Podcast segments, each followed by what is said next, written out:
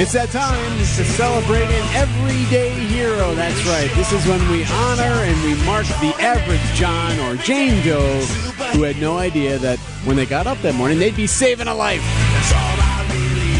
Everyday Hero, presented by Azura Memory Care and Assisted Living, transforming the culture of care. Azura Memory Care and Assisted Living. Okay, today we head who to do we Atlanta. Got today?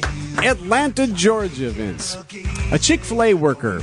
Her name, Mia, eighteen years old. She was working the drive-thru line. You know how at uh, Chick-fil-A sometimes they'll have them out there kind of like positioning, moving, taking the order actually outside the store. It's an operation. They have yeah. people outside, so it's not necessarily talking to the speaker. Yeah. Right. There's always so like somebody's a, up to the window. Yeah. Right?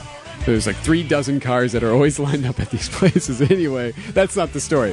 Liliana Leahy posted on Facebook on Monday, calling Mia, a worker at Chick-fil-A, a hero. Why? Well, here's what happened. Liliana pulled up to the Chick-fil-A, and her three-year-old daughter was in the back seat. Her three-year-old daughter's name is Thea. She started making a weird choking sound as they were stuck in the line in the drive-thru.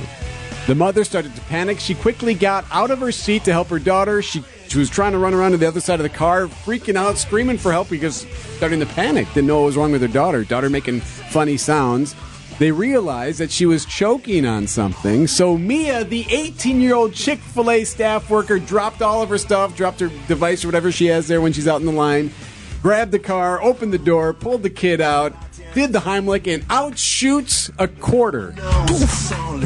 Somehow, wow. The three-year-old had swallowed a quarter, got stuck in her throat, started choking. She saved her life, shot that quarter right out, and here's what made it even better.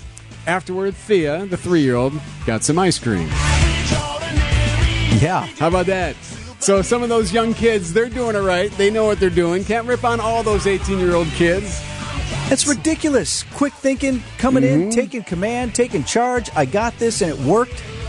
So the workers gave Thea some ice cream. She asked for some. She feels a lot much better now. Liliana called Mia to thank her again for heroic action. She says she is, in fact, a hero.